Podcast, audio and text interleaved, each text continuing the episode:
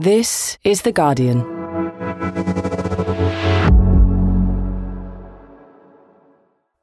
Just a warning, there is some strong language in this episode. I'm Grace Dent, and this is Comfort Eating from The Guardian. A podcast where we pay homage to the lesser celebrated foods in life. Because even as a restaurant critic, I believe the food that matters most is often that snack you cobble together when you're curled up on the sofa. Each week, I ask my guest to lift the lid on what comfort foods have seen them through their lives. Because you can tell a lot about a person from what they eat behind closed doors.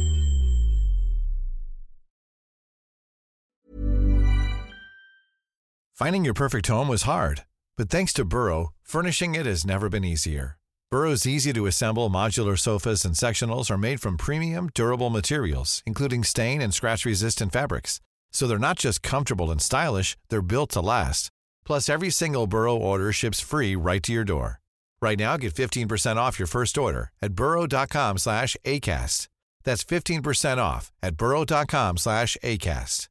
Getting engaged is a moment worth cherishing. A one-of-a-kind ring that you design at Blue Nile can help your love sparkle. Just choose your diamond and setting. When you've found the one, you'll get it delivered right to your door. Finding the right engagement ring can be nerve-wracking. At Blue Nile, you'll have the expert guidance needed and a diamond guarantee that ensures you're getting the highest quality at the best price. Cherish all of life's moments and save up to 30% at BlueNile.com. That's BlueNile.com.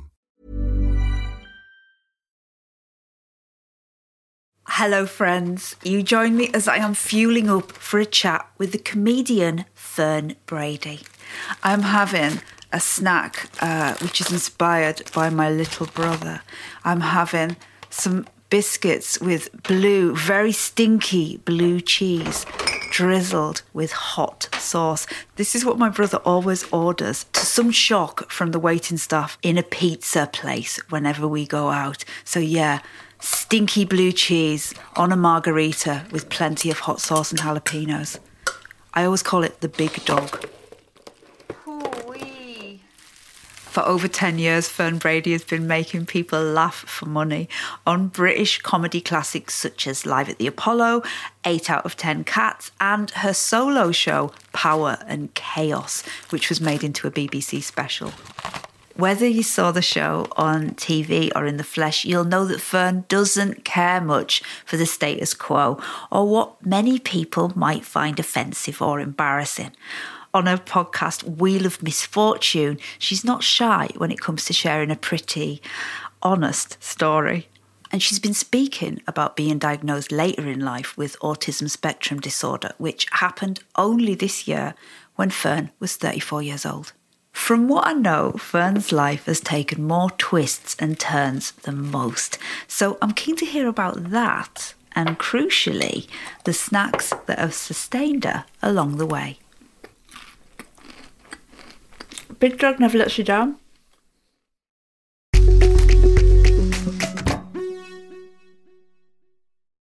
Fern Brady, welcome to Comfort Eating. Thank you so much for having me. It's really funny to sit across from you because I've only ever seen you. It's weird to sit across from you because I remember seeing you on Charlie Brooker or something. And I'd never seen like a normal person working in the media, really, because you're not posh, are you? No. Just normal. I try to be posh. But I mean, it was good because they're just, I wanted to be a journalist before I did stand up, and there just weren't any normal people in journalism. So from watching you stand up, you strike me as a woman that takes no prisoners when it comes to food. Have you brought a delicious comfort eating snack? Yes, hang on. Reveal the snack. There doesn't seem to be any kind of heat being applied to anything. What is this? It's a slice of plain white bread. I have never, Fern, seen anybody open a loaf of bread by just tearing the top of the wrapper and then handing it over, going, that's not how we do bread, Fern. Okay, so you want me to take a slice? I won't take the top. What do you call the top end of it? Piece? Do you call it the end? Yeah, I don't know why people avoid eating it, because I love every part of the bread. Oh, do you want the end though? Yeah, I would call that the crust. You seem to have just gone straight in. You're just eating the bread. Is this it? Yeah. Fern, this isn't right. The producers, when they did the research chat with me, they didn't seem to understand that I just want to eat plain bread. Plain white bread, which media people are very distrustful of. I don't think media people ever eat white bread. But it's like cake, man. It's just junk. I'm going to just go out there. Why not any butter or margarine on it? Oh, because I grew up eating really healthily. And there wasn't any sweets or anything in the house. So my one form of comfort eating was I would go into the kitchen and take 2 slices of bread and go back to my bedroom with a book and just eat this plain bread. I think, though, that even though it feels weird, there's something quite compelling about this that you kind of can't stop once you start with this plain bread. It is sweet. Yeah. And it's kind of plasticky. Yeah. And there's something kind of calming about it. Yeah.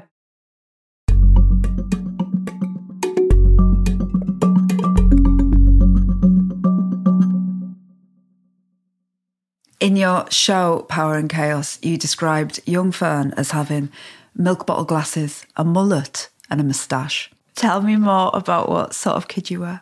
A loner, and I would boss other children around. I just liked reading a lot, and in primary school people put up with the thing of me getting them to play games, but then when you're in high school and you're still like that, it's not really the same. You have to learn how to get on with girls in a different way. And because I've got Asperger's, well, they don't call it Asperger's, autism or whatever, it's like a key thing that when a lot of autistic girls, when they make the switch over to secondary school, they have no idea how to socialise with other girls because there's so many unspoken cues, and we're not aggressive, we're passive-aggressive, and they're mean in such subtle ways. So hang on, tell me about the moustache. When did you first have the moustache? I still have a bit of a moustache, which is mad, because I've had so many things done to my face, injectables and things like that, and not arsed about getting laser surgery. Yeah. That would be a step too far. I just look like Susan Boyle's from my town, and that is how a lot of us look there, because it was upsetting when she first got famous, the way the media would describe her with horror, and you're thinking, that's my whole family you're describing. So what would you be doing at home? I had about 6 hamsters at varying times, and a lot of them died, tragically. What were your hamsters called? One was called Miss Selfridge, because I thought that was a dead classy shop I'd heard of in Edinburgh. Edinburgh was like New York, even though it was only 20 minutes away. That was how fancy it seemed. What was the other one called? Lady Marmalade. It's so shit. So Lady Marmalade. I can feel my face going red. After the famous I saw about hookers, which I also didn't know because I was 8. You grew up in the Scottish town of Bathgate. You've got 2 little brothers. It's weird hearing proper media people say Bathgate. Bathgate. How do I say it? No, I just mean hearing anyone legitimate say it. Yeah, I'll say it again. You grew up in the Scottish town of Bathgate. Yeah. You had 2 little brothers, your mum, who worked at Tesco, and your dad, who drove trucks. What was the Brady family approach to food? Well, I think my dad was quite clueless about food. But my mum is just a really good cook.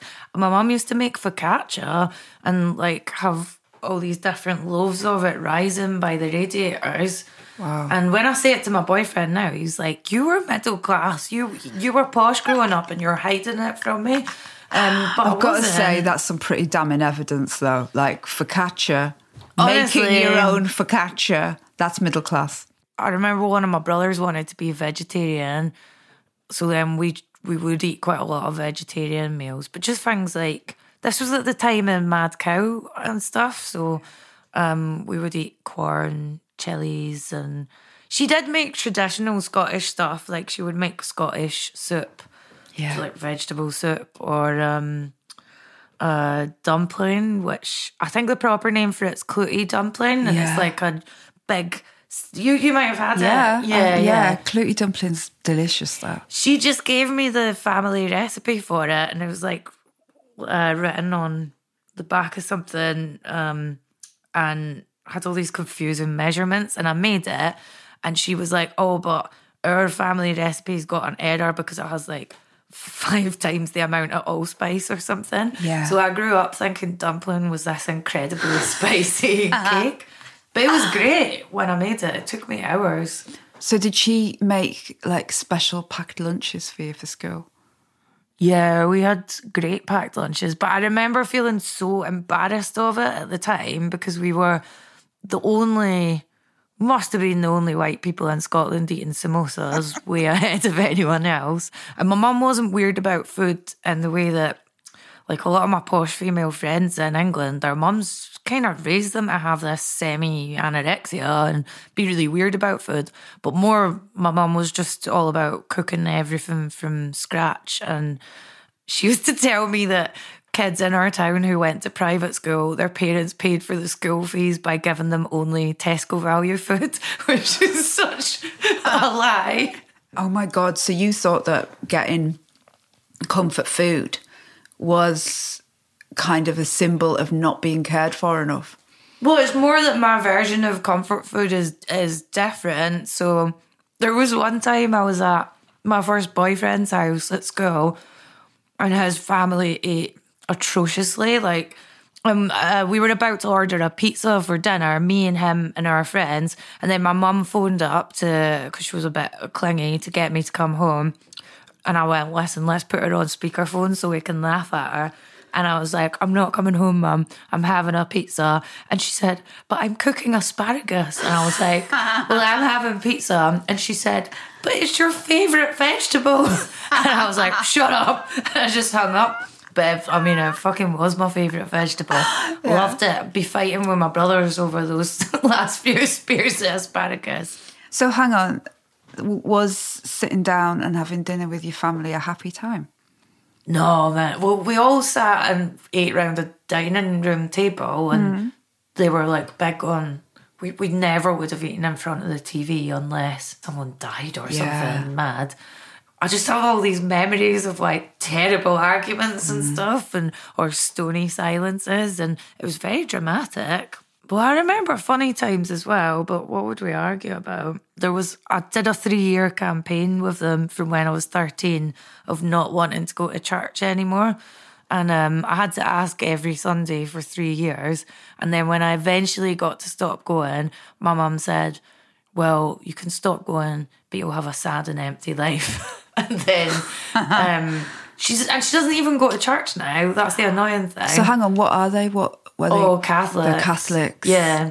And Scottish Catholics can be quite strict. And it's weird because I feel like in England there's so few Catholics that people don't get how different a way of life it is, because every Irish Catholic in Scotland, most of us came over at the turn of the century between then and like the 1940s or 50s, and my region where I'm from is like a perfectly preserved version of 1950s Donegal. Yes. Like, it's just so different to anything down here. What kind of Catholicism was kind of going on in your house? What are like the main themes? Well, stuff that would be normal that I've since realised isn't is my mum blessing me every time I left the house. Yeah, God bless. She would do the sign of the cross, like right up until I was at uni and stuff, and I had to say, please stop blessing me when I leave the house.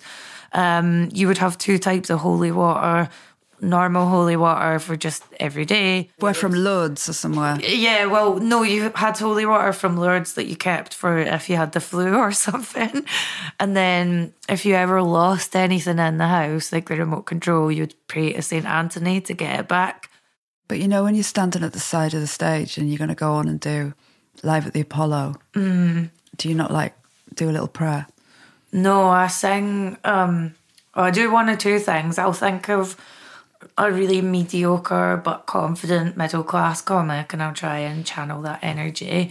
Or I sing Perfect Moment by Martine McCutcheon to calm myself. Is it my moment? Yeah, yeah. I've done that from like my first... Perfect. Yeah. So you have to do something like that.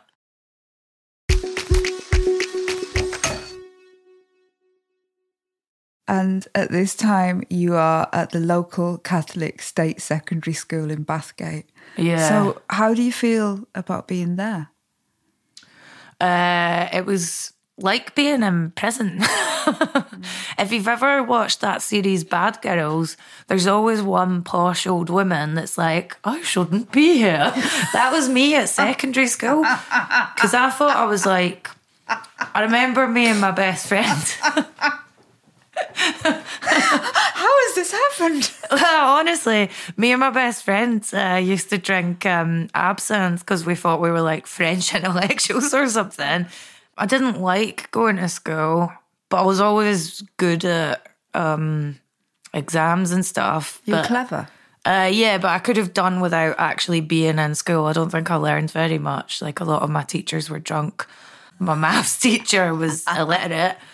In fact, two of them, they would spell my punishment exercises wrong. And I was going home and saying to my parents, I need to move schools because the people teaching me are half-wits. So when I was 16, I was doing my exams to get into uni.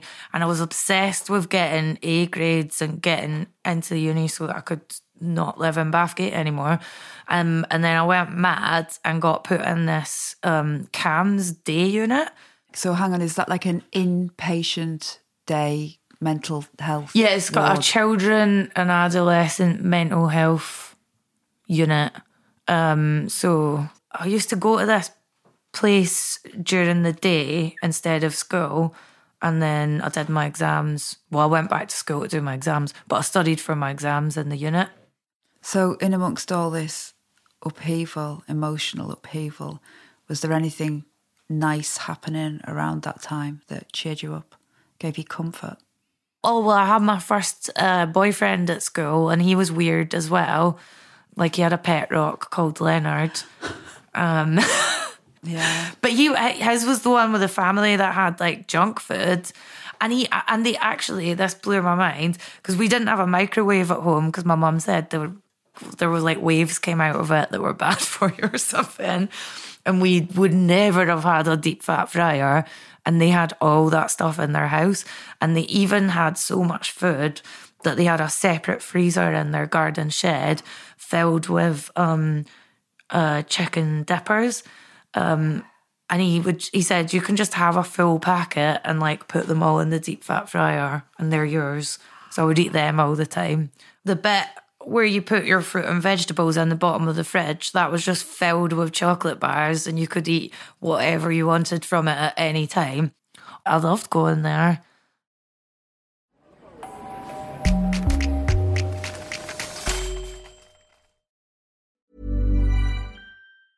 Ryan Reynolds here from Mint Mobile. With the price of just about everything going up during inflation, we thought we'd bring our prices down.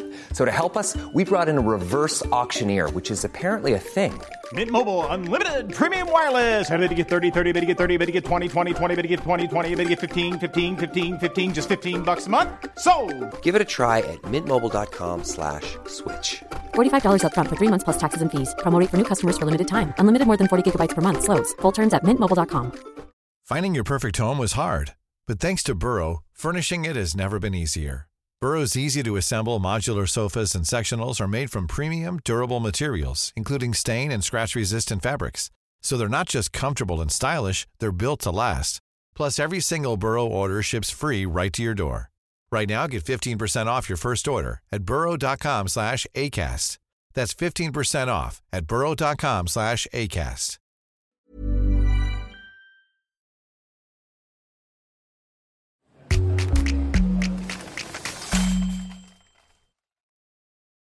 Despite your difficulties as a teen, you got the grades you needed to go to Edinburgh University. You switched courses a couple of times before landing on English. To what extent do you think that uni life lived up to the expectations of what it was going to be like? Oh, well, you were asking if I was unhappy at school. School was bad, but only in an average kind of way. Edinburgh Uni was horrible, like... Such a culture shock to go from thinking you're the cleverest kid at your school and feeling confident about that to going to somewhere where not only are you not the cleverest, but people treat you as if you've just walked out of a cave because you've got a working class accent. It was appalling, like the snobbery there. How did you react to that feeling that you were in a place that didn't really accept you? The way autism works is when you're stressed or uncertain, it can affect your eating. So even though I'm definitely like obsessed with food and restaurants and everything, if I'm very, very distressed, I'll reduce my foods down to one or two things. So I remember Edinburgh Uni, first year I was just eating bagels. Just for ages. Like I could only eat bagels or cereal. So you're not reducing calories, you're reducing... the amount of different things that you eat. Yeah. No, it wasn't like a weight loss thing. It was more like it becomes overwhelming. Because you're so overwhelmed by everything else, it becomes overwhelming to also think about what your food is.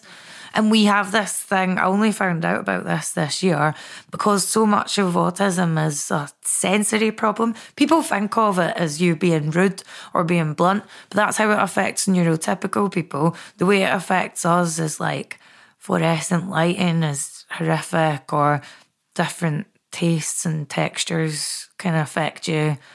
So foods like bread and milk are down-regulating foods and they're very calming and soothing, whereas spicy foods would be up-regulating. So if you're sitting like a zombie in a daze, a spicy food might help you. But if you feel really overwhelmed and all your body is tight with stress, bread will help you. Did you stay at uni then? It took me 6 years to finish uni because... First year, well, I dropped out and had to wait to start English Lit the next year. And during that year, I was so stressed, but I didn't even realise how stressed I was that I really cut back on eating and I just ate one Nutri-Grain bar a day and like a yoghurt, and I'd sometimes eat cornflakes. And I remember so clearly just eating that for like... ages, but I don't remember thinking I was losing weight. I just remember suddenly I worked in a bookies part-time and my trousers at the bookies were too baggy on me, and then everyone at uni started saying that I looked amazing. Yeah. Did people treat you differently? The posh girls started being a bit nicer to me. You're in the gang now. So did you have anyone around Edinburgh that you felt like at home with? I started working in strip clubs because it was either that or drop out of uni. So I went to work in strip clubs, and then for the rest of uni, my friends were strippers. And then actually working in stripping, I gained weight because the first place I worked in, we had this amazing Italian restaurant next door.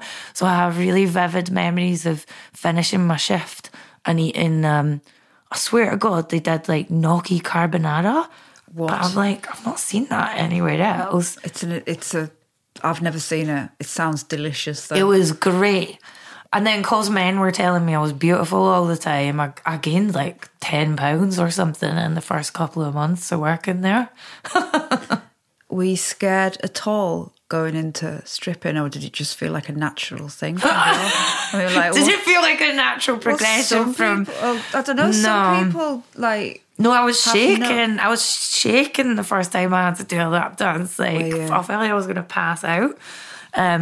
But then it becomes the conversations are so scripted in there, and the scenarios they never change from night to night. And then strippers are really cool. Working in a strip club is always entertaining, especially Scottish strip clubs, man. It was like care in the community with tits. Like, the first place I worked in, there was our only two regular customers was a guy with a brain injury and a guy that had Down syndrome that would just walk around shouting at everyone and asking if they'd had a good time. Did you ever have the gnocchi carbonara and then do a lap dance? Oh, no. Did you eat any carbs before you went out and got your clothes off? Yes.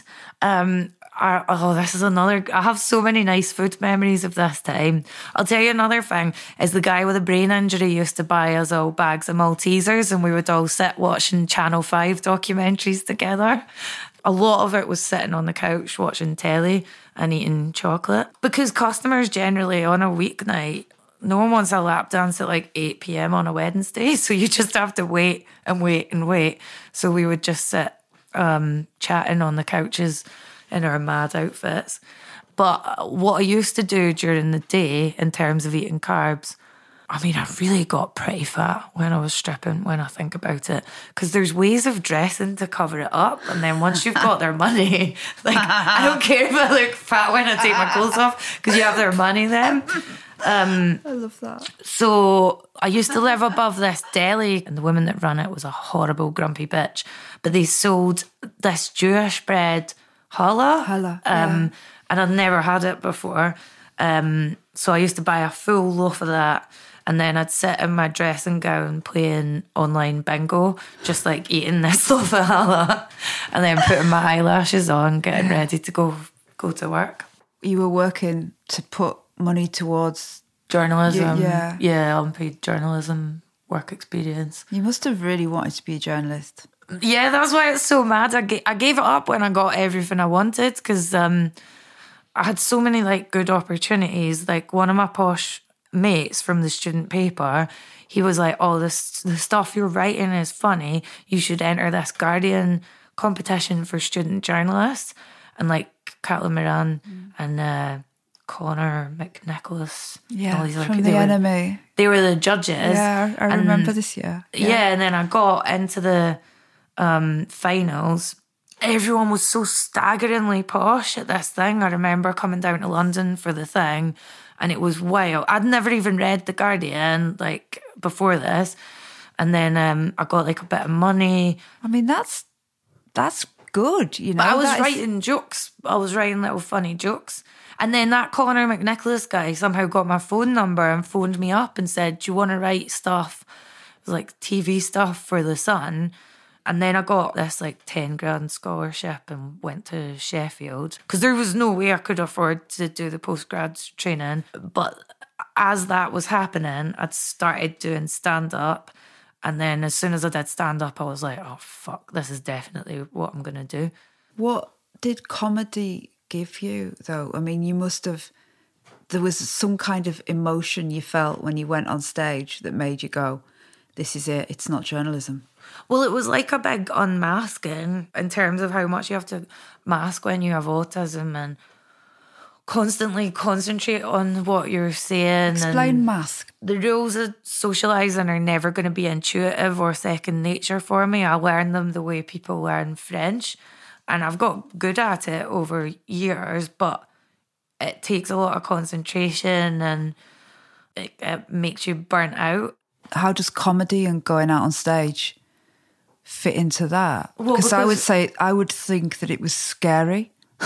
No, because comedy endorses a lot of autistic traits, like a love of repetition. Like my boyfriend at uni would say, you like to tell the same story again and again and again. And that's what you're doing in stand-up, just sitting on a train alone night after night to go somewhere and tell some stories for 20 minutes and then go to another place and do that. So at this point, you're starting out in comedy and you're living in England for the first time. What did you make of the comfort food on offer there? Oh, well, Parmos were a revelation.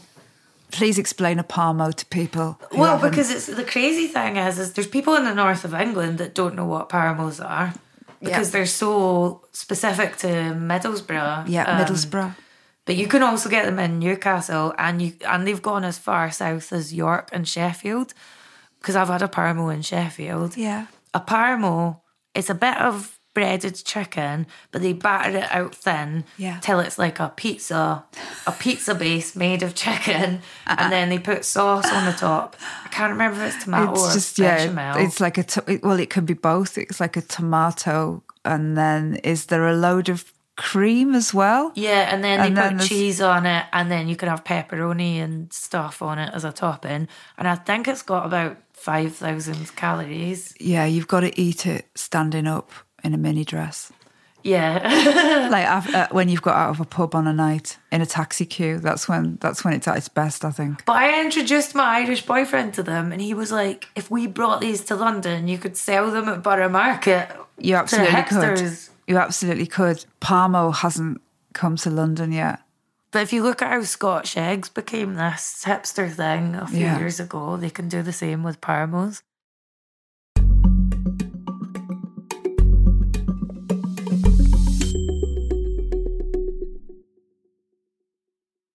You gigged relentlessly for 10 years and got more and more TV jobs. You touched on it earlier, but it was only recently during the pandemic that you decided to speak to a doctor about an autism diagnosis. What prompted that? I'd been too busy before, and I thought, I'm self-employed now, so I can just be this weirdo and I'm not going to bother getting diagnosed. Although it was definitely a problem. It's been becoming a bit more of a problem, and even in work as well, I often would have TV producers misinterpret things that I was saying. Like, I remember I made someone cry. He was nearly crying, this journalist, and my agent was like, "What did you say?" And I was like, "I don't know what you're on about."